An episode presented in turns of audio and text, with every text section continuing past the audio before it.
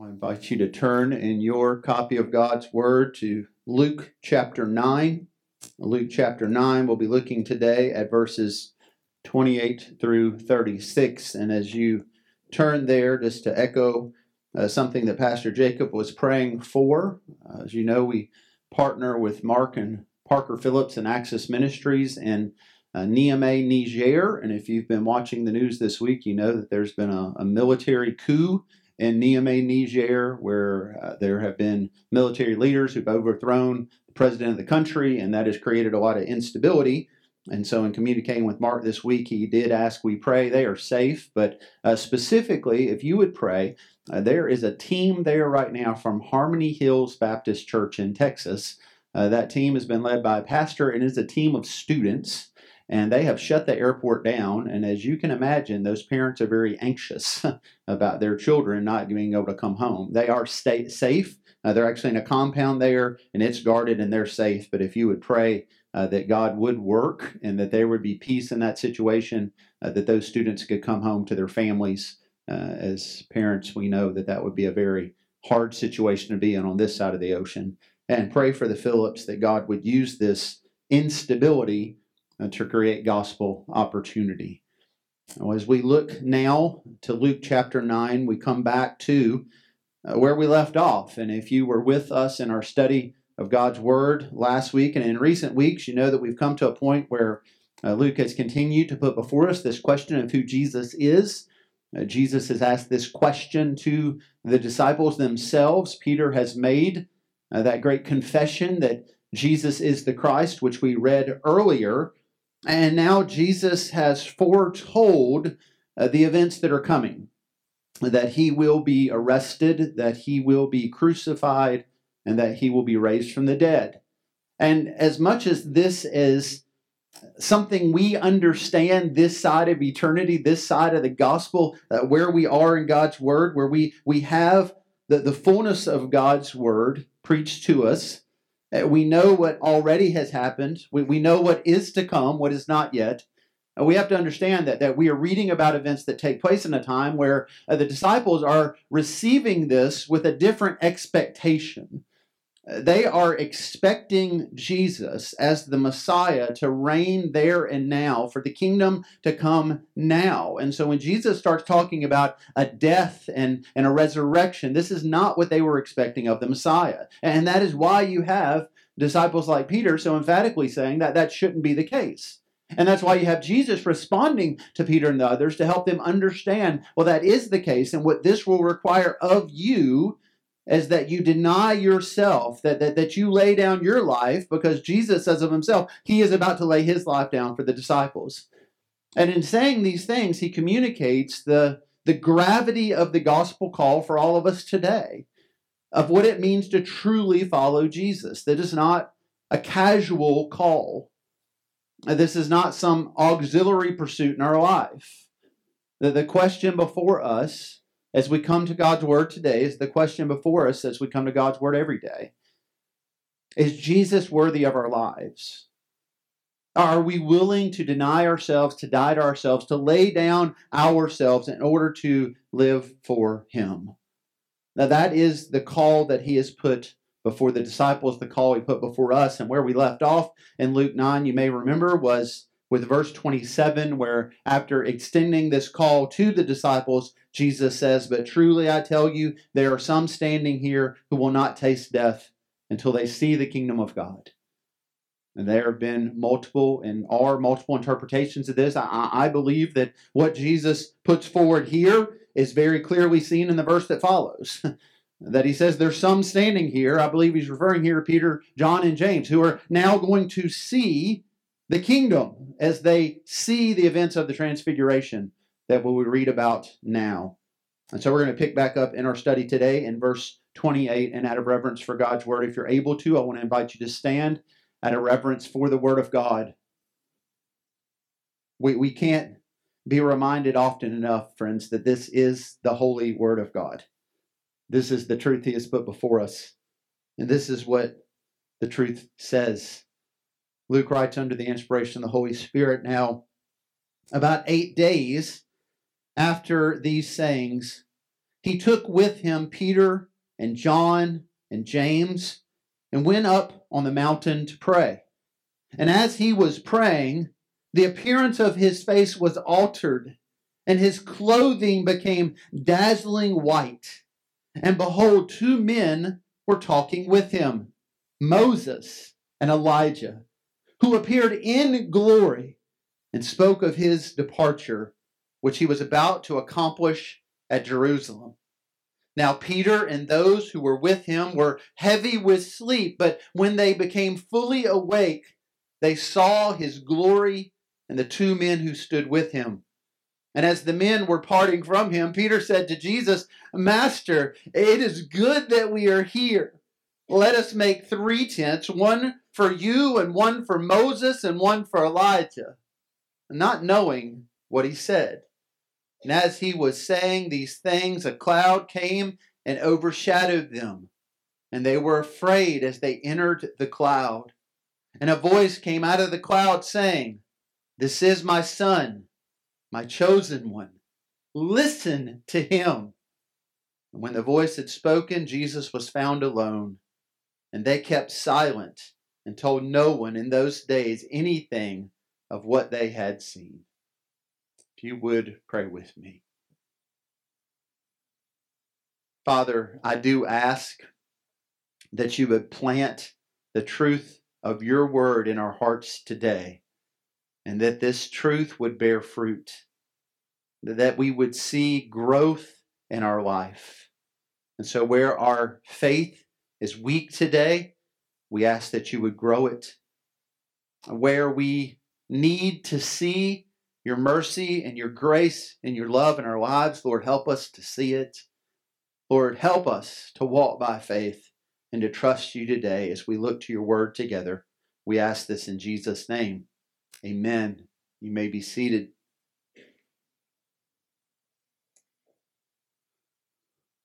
Again, the question before us today is, is Jesus worth it? And we've seen very clearly this call that Jesus makes, that we're to deny ourselves and die to ourselves and follow him.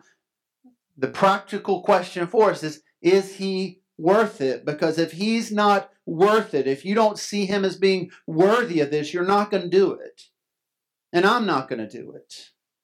And we live in a, in a day and an age where for so many in the world, and at times so many in the church, that that we really don't have something in front of us that truly is worthy of us laying down our lives. Or at least we don't see it when it's there. I was reminded of this not long ago as I was looking back through some writings of Os Guinness. If you're familiar with Os Guinness, he's written over thirty books or so, written and edited thirty books. He's a he's a great thinker of the faith, a believer. Uh, he's from Britain. He lives in the States now. He, he lectures quite a bit on the faith apologetically. I had a chance uh, to have dinner with him about fifteen years ago as he was lecturing on the campus of W K U and speaking to students and, and challenging them to put their trust in Jesus. I remember a conversation that night over dinner, and as well, he spoke about his lecture, and he's written about it in his books. It was essentially what he has proposed is really the, the ailment of our culture today along these lines. He says it this way: as modern people, we have too much to live with and too little to live for. Too much to live with and too little to live for. And it doesn't take long for you to look around and to, to see that and understand that, that, that we live in this day and age when, when there is so much we live with. So much information, so much opportunity, so much at our disposal, so many advances. And yet, at the same time, in this context of having so much that we live with, so many have so little that they live for. Meaning that for so many people, there is very little in their life that they would consider being worthy of their life. And people have causes, they have campaigns, they have interests. But when it comes to laying themselves aside, denying themselves for something greater than themselves, that's a minority. Because for many, self is what they live for. And yet here, as we come again to Luke's gospel, Jesus says to us, self is what we need to deny. Self is what we need to die to. There is something greater to live for. And what Luke is making clear to us is what is greater is Jesus. Well, what is worthy is Jesus. The question is, do you and I consider him to be worthy? And are we willing to lay our lives aside for the sake of him? And what he has said to us clearly is if we're not willing to do that, we, we can gain the whole world, but we lose ourselves. And so the challenge for us as we continue to walk through the ninth chapter of Luke's gospel is to consider what it means to truly deny ourselves, to truly trust in Christ. And it really comes back to these fundamental questions of who is Jesus and what did he do and what is our response? And so we're going to walk through those now as we look to this Transfiguration passage with that first question that we've asked over and over again and will continue to ask. Who is Jesus? Number one, who is Jesus? And the answer, of course, is he, he, he's Lord. Uh, he's the long-awaited Messiah. We, we've seen here uh, the disciples making this confession. We, we've seen them already. Before Jesus says to them, you have to deny yourself and die, your, die to yourself and follow me. We've seen them already begin to do these things. Here in this passage, we have mentioned Peter, James, and John. The way these men have come together in their lives before the call of Jesus is they were all fishermen. They were all in business together. James and John, brothers. Peter and Andrew, brothers. They, they had a, a business together. They fished together. They likely grew up together. But now life has radically changed, and they have interacted with Jesus, the Messiah, and Jesus has called them not to be fishermen in the sense they were before, but now to be fishers of men, and they have answered that call and heeded that call. And yet, even in doing that, there seems to be this constant course of correction in their lives, especially with Peter. Peter's looking to Jesus as the Messiah, believes the kingdom is coming now. When Jesus indicates he's going to die, Peter rebukes Jesus, and in turn, Jesus rebukes Peter to help him see he's not understanding what is to come. And so now we will see in Luke's gospel account more and more Jesus speaking of his death, and yet there still seems to be confusion, and we see some here among the disciples. And so let's pick up again, verse twenty-eight, as I've read already, that the timing here is this is about eight days later. About, it's about a week has passed since the events we just looked at and the events we are looking at now. And at this point, Jesus has gone up on a mountain to pray, and he has brought with him Peter and John and James. And as he is praying, the disciples are sleeping. This isn't the first time. This won't be the last time. There's a theme here we see in the Gospels that as Jesus pulls aside to pray so often, the disciples are weary and tired, and they fall asleep, in this case, a heavy sleep. And as they are sleeping, we see here Moses and Elijah coming and talking with Jesus. Six men that Luke tells us about here. The three, along with Jesus, four that we would expect to see. You know, Jesus invites Peter, James, and John to be there. We expect them to be there. We, we, we know about them. They're following Jesus at this point. They will follow Jesus in the days to come. Peter, who is so often the spokesman of the disciples, Peter, who so often seems to put his foot in his mouth, but Peter, who will leave a legacy of faith, who will indeed walk with Jesus to the end of his days. John and James, these brothers, the The sons of thunder, they're known as. John, the beloved disciple who Jesus will entrust the care of his mother to. James, the disciple who historically is the first to be martyred for his faith.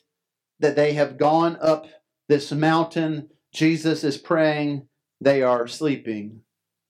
And then we have two that we might not expect to see here.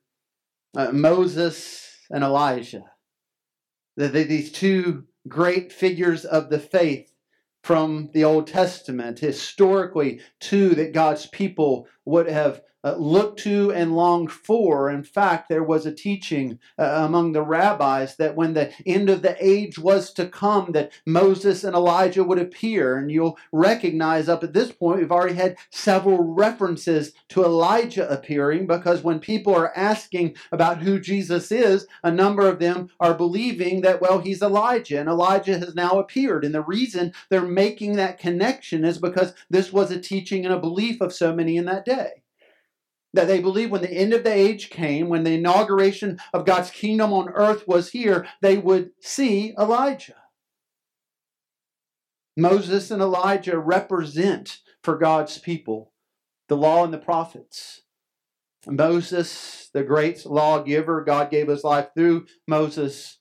Elijah, considered to be the greatest of the prophets. But these two men have other commonalities. And for example, there, there's a uniqueness at the end of both their lives. If you remember Moses' story, you know that he was to lead God's people to the promised land, but because of his sin, he was not, not allowed to go into the promised land. But when we read about the, the end of his life, Uh, there's uniqueness there, because God takes him up a mountain where he's able to look and see the land of promise, although he can't go in. And then God's word tells us that he dies and God buries him. God's people don't know where he was buried. We don't know where he was buried because the Lord himself buries Moses. Now that's unique among these men of old. And as well, you likely know the end of Elijah's life and how unique that was, that Elijah never actually died. God took him up to heaven in a whirlwind. And so we, we see a commonality, and not just there, we see a commonality as we consider the significance as they're on this mountaintop of, of mountaintop experiences both these men had had.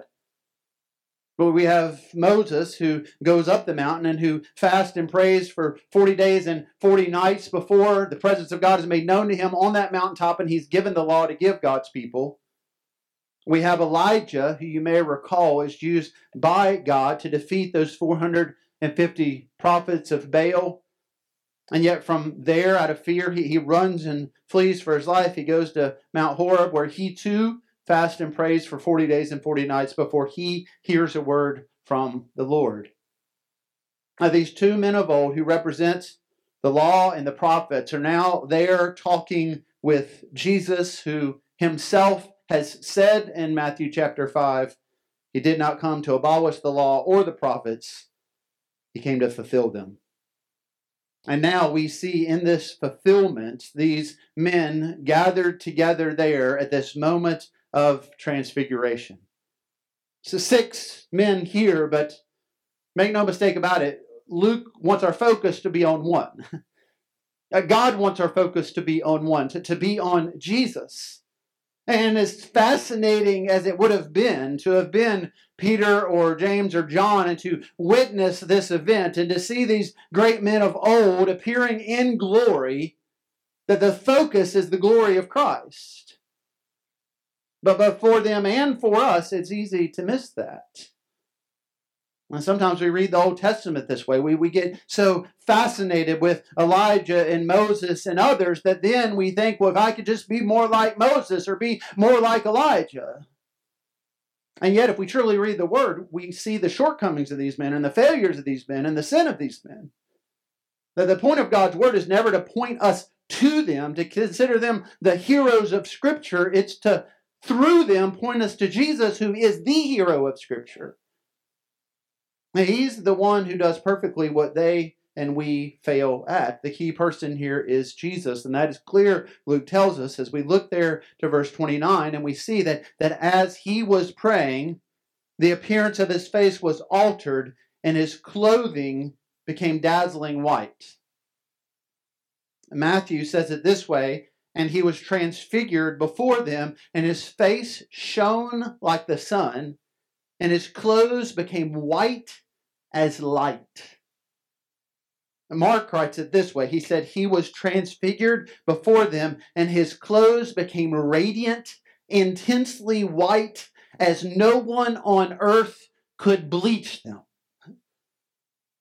But when you read these accounts and you consider the gravity of what's taken place here, I think even as these men are inspired through the Holy Spirit to write these things down, there's a sense in which they cannot fully describe what they saw.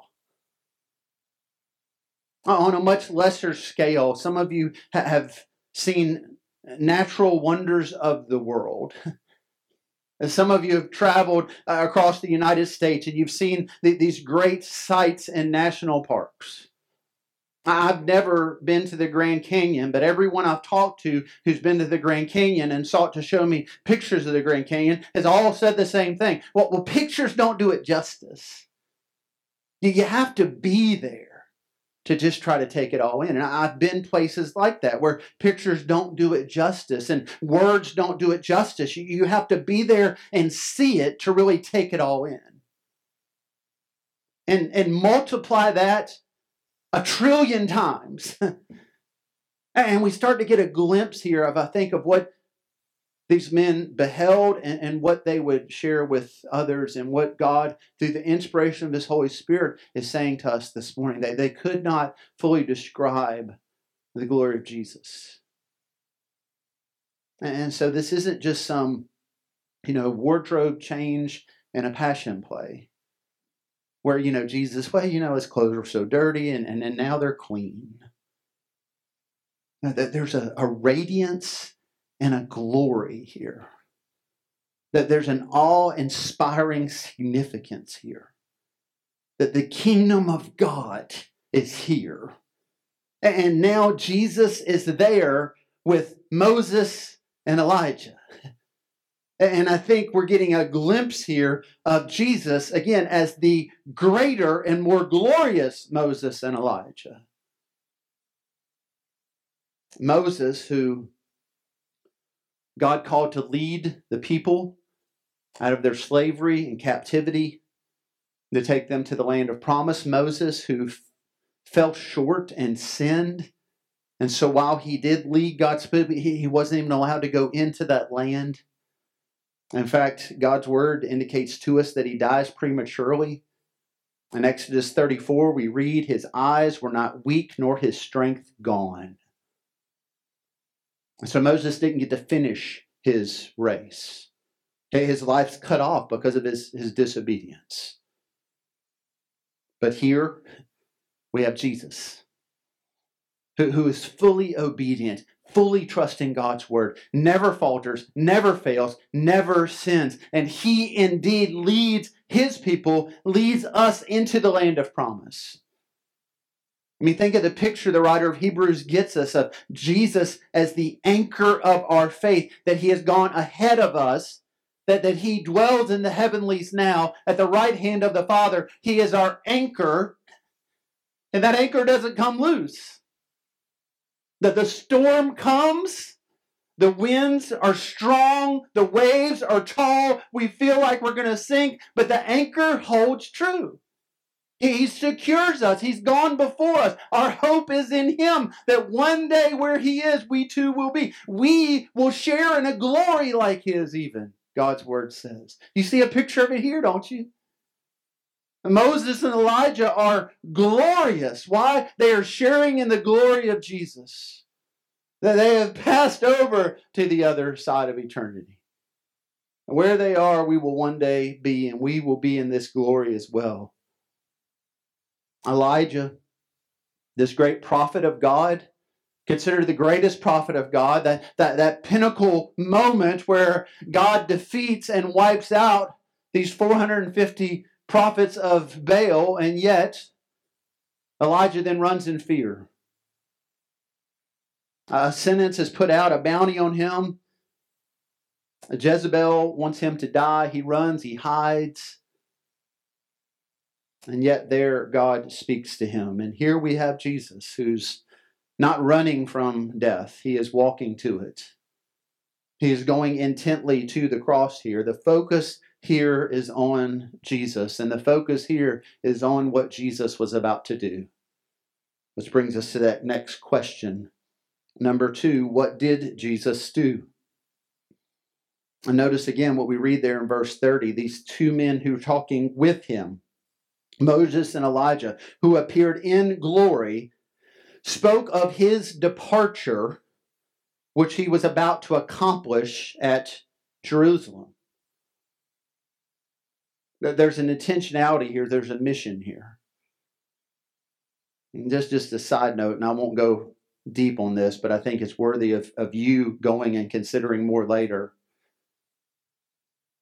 Moses, who failed, Elijah, who failed.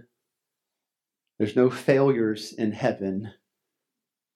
And in, in eternity, in glory, God sends these men who had fallen short, and he's still using them for his mission. He sends them to go and to talk with his son. That this is not in the same way that we will see, uh, for example, in the beginning of Luke's gospel, uh, the angel Gabriel being sent to make a, a proclamation and announcement to Zechariah and to Mary to tell them something they did not know. That they are not messengers in that sense of telling Jesus something he does not know. The scripture says they're talking with him, but they're talking about things he already knows about, he's already spoken about. And so I think the sense here is more that there's a there's a counseling and a comfort. He's being ministered to, he is ministering to them. This is one of those times I wish Peter, James, or John had been awake and written down what was said. But they don't know, and we don't know, other than there's a conversation going on here about what is to come. Verse thirty-one, they spoke of his departure. This is speaking of what was to come, of his death. We we speak today of death in this way at times, you know, that the dearly departed, those who have gone, they have passed. That the word used here for departure is exodus. Those who have exited. And yet you can't help but make the connection that you've got Moses here talking with Jesus. Moses, who God uses to lead his people through the exodus, talking to the greater Moses, who will lead his people to the great exodus. The one who goes before us, who leads us to the land of promise. They're speaking to him about these things, which, verse thirty-one, he was about to accomplish at Jerusalem. He was going to Jerusalem to die, and yet through his death, there would be accomplishment. You think of death in our terms and how we speak of death, and we we, we don't normally reference accomplishment with death. We reference accomplishment with life, and so You know, go go read the paper today, read the obituary section, and and you will see, you know, so-and-so uh, passed away, departed, so-and-so. Here's all the things they accomplished, and now they've passed. And yet here we have something radically different, because it is through his very death that Jesus was about to accomplish that which allows us to gather today and to worship. And while this might seem like a, a beating drum at times, it's a beating drum we need to beat. We should never get over preaching to one another the significance of the death of Jesus Christ and what his death has accomplished for you and I. We should never graduate from reminding one another of the great truths of God's word that teach us and remind us and beat the drum that we might understand that we all have sinned, that like Moses and Elijah and Peter and James and John and billions of others, we have all sinned and fall short of the glory of God. And as much as we say that, we need to be reminded of it, because when we sin, our temptation is not to think about our sin in reference to the glory of God. Our temptation is to think about our sin in reference to our humanity. I can't believe I did this again, but you know, what do you do? We're only human, you know. I, I, I can't believe I, I lost my temper again, or I got anxious again, or I got worried again, or I got so stirred up by this again. I, I can't believe I did that. But you know, I, I, I did better than a lot of people do. But friend, when was the last time when, when in your sin, you weighed your sin against the glory of God and the majesty of God? Because when we see in the Scripture the glory of God and the majesty of God appearing before sinful man, the immediate response is not for men and women to start explaining themselves or uh, trying to somehow make their sin lighter than it was or excuse it in any way. They fall to the ground and they fear they're going to die. And, and there's a weight there to sin. And all of us have sinned. And the wages of sin is death. We don't deserve to be in the presence of a holy God. Well, we don't deserve to ever witness the majesty that is displayed here in this passage. But God demonstrates His love toward us, and that while we were still sinners, Jesus died. And here's Moses and Elijah. That's what they're talking about. That's the conversation. He is going to Jerusalem. He is departing. He is leading this exodus, and He will accomplish something through His death. And what is it He accomplishes? He accomplishes life, eternal life, so that this weight and this burden of our sin suddenly is lifted up on the cross of Jesus as He takes that weight on Himself and He dies in our place, that we might have life. That do you savor this truth when you sin? Are you just do you just vow to try harder and completely ignore what's put before us this morning? Jesus is going to Jerusalem with intention. He is not going out of compulsion. He is not having something taken from Him. He is going intentionally. He is giving intentionally. He is laying down His life intentionally so that we might receive life. Scripture says if we confess Him as Lord and believe in our hearts that God raised Him from the dead, we'll be saved.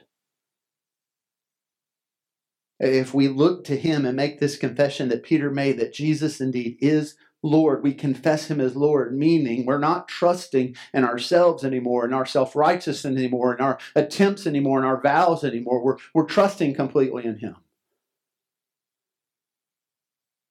And, and so practically what that means is we, we don't come to the Bible and do a Bible study on Moses and challenge one another, how can we be more like Moses? If we identify with anything when we look at Moses, we should identify with his struggles and his sin and his lack of faith. Yeah, I, I'm like him that way. But then we look to the greater Moses and the greater Elijah. And we respond in repentance and faith, which leads us to that third and final question. What is your response to Jesus? Again, Peter, John, and James here are sleeping. They're heavy in sleep. You know, I was thinking that if, you know, The, the glory of what's taking place in front of them and they're sleeping, that makes me feel better when I preach a mediocre sleep sermon and you're sleeping. Or, or when I sleep, I sleep too. I fall asleep when people are preaching to me. But but here, God's plan is not thwarted by our sleep. They, they wake up, and Peter in particular, as he wakes up, Luke's clear. He doesn't even know what was said. He doesn't know the council that was taking place, all that was happening here. He he wakes up and he's excited. Why? Because this is this is the glorious thing he was looking for. You know, Jesus says, I'm going to go and I'm going to suffer and I'm going to die and I'm going to raise from the dead. And Peter's response is, well, Jesus, you're confused. That's not how it's going to happen. May it never be. Because you're going to have a glorious reign here on earth. And And Peter, like others, what's he looking for? Moses and Elijah to reappear at the coming of the age. And now Peter wakes up probably thinking he's in some type of dream state for a moment. Then when he comes fully awake, he sees here what? Jesus in his glory, Moses and Elijah there in glory. And what is Peter thinking? It's time for glory. Never mind all that nonsense about going and dying. And this is it. The kingdom has come. Our oppressors are going to be cast off. We are going to reign now in this kingdom with Jesus. And so what does he offer to do? Let, let me build some dwellings for you right now. Now let's commemorate this moment right now. Now let's get this kingdom going right now. You'll remember the last time Peter makes this mistake that Jesus rebukes him. And this time when he makes it, the Father rebukes him. The, the glory of God through this cloud, it, it descends on them. And maybe you've been driving one morning when there was a, a thick fog and And you were driving to a relatively clear area, and you know there were fog warnings. You didn't see any fog, and everything seemed fine. And then you you start to go down a, a hill into a little valley area, and then all of a sudden you're right in the thickness of it, and you can't see five feet in front of you. You know, Peter and James and John going from observing the glory of Jesus and the glory of Elijah and Moses as they're departing to they literally, it would seem, can't see their hand in front of their face. But, but this isn't just a fog. That this isn't just a weather phenomenon. That this is the presence of God. That this is the presence of God that descended on that mountaintop when Moses received the law. That this was the presence of God that went before God's people in the Exodus. And now the presence of God is there. And they are overwhelmed by it. In Matthew's account, Matthew seventeen, he writes it this way, that, that when this happens and when they hear the voice of God, they fell on their faces. They were terrified. What were they terrified of? They, they hear God.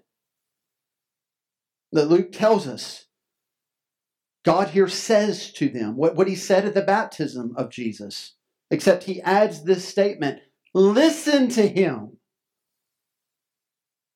Listen to him.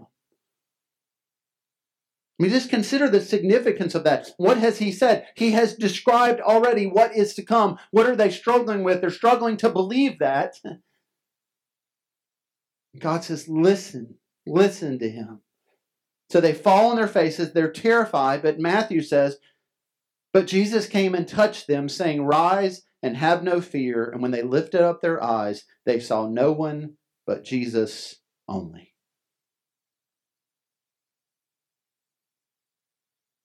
That they're overwhelmed by fear of what's taking place. They have fallen to the ground. Their eyes are closed. That I mean, I mean, when do you close your eyes? When you just can't wait for something to end? You're so overwhelmed by it. And in this moment, they're terrified.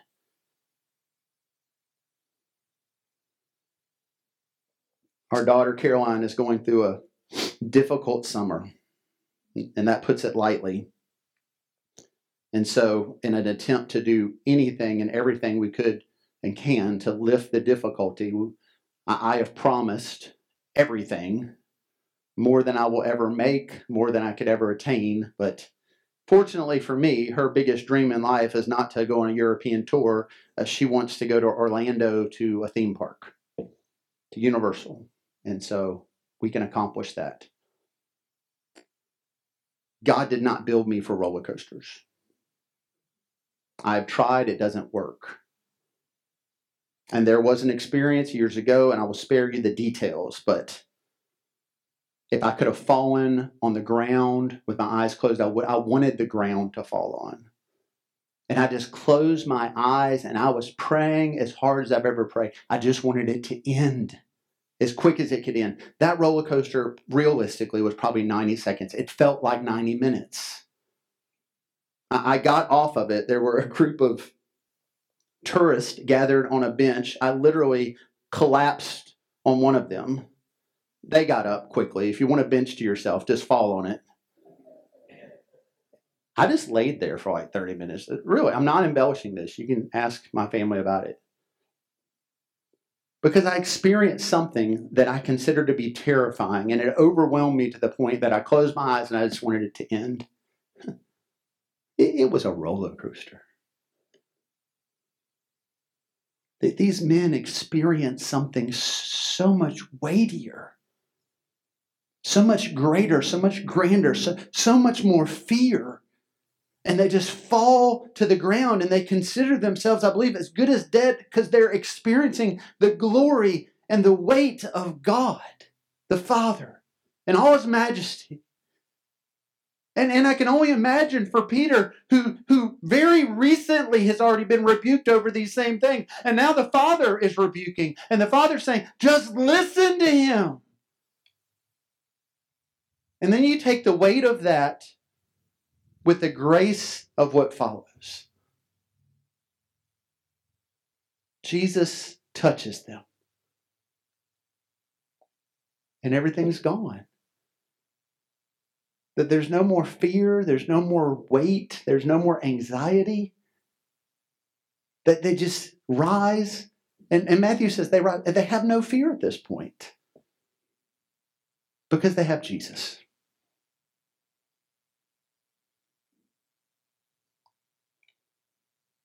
And that's all you need today. You, you just need Jesus.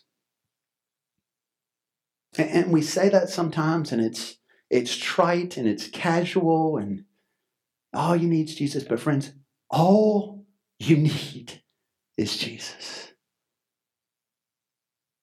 Is He worth it today? Is He worth your life? Yeah.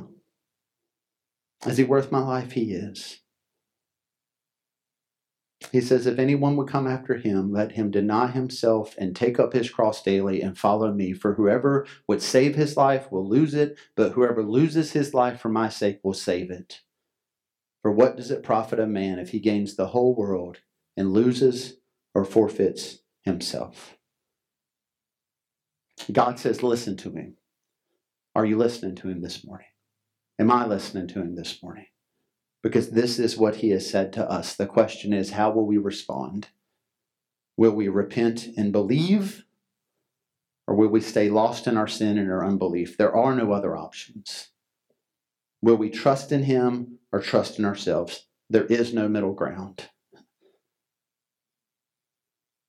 We have so much. We live for so little. But it doesn't have to be that way if we will put our trust in Him. And I pray that you will. If you would stand together and pray with me today.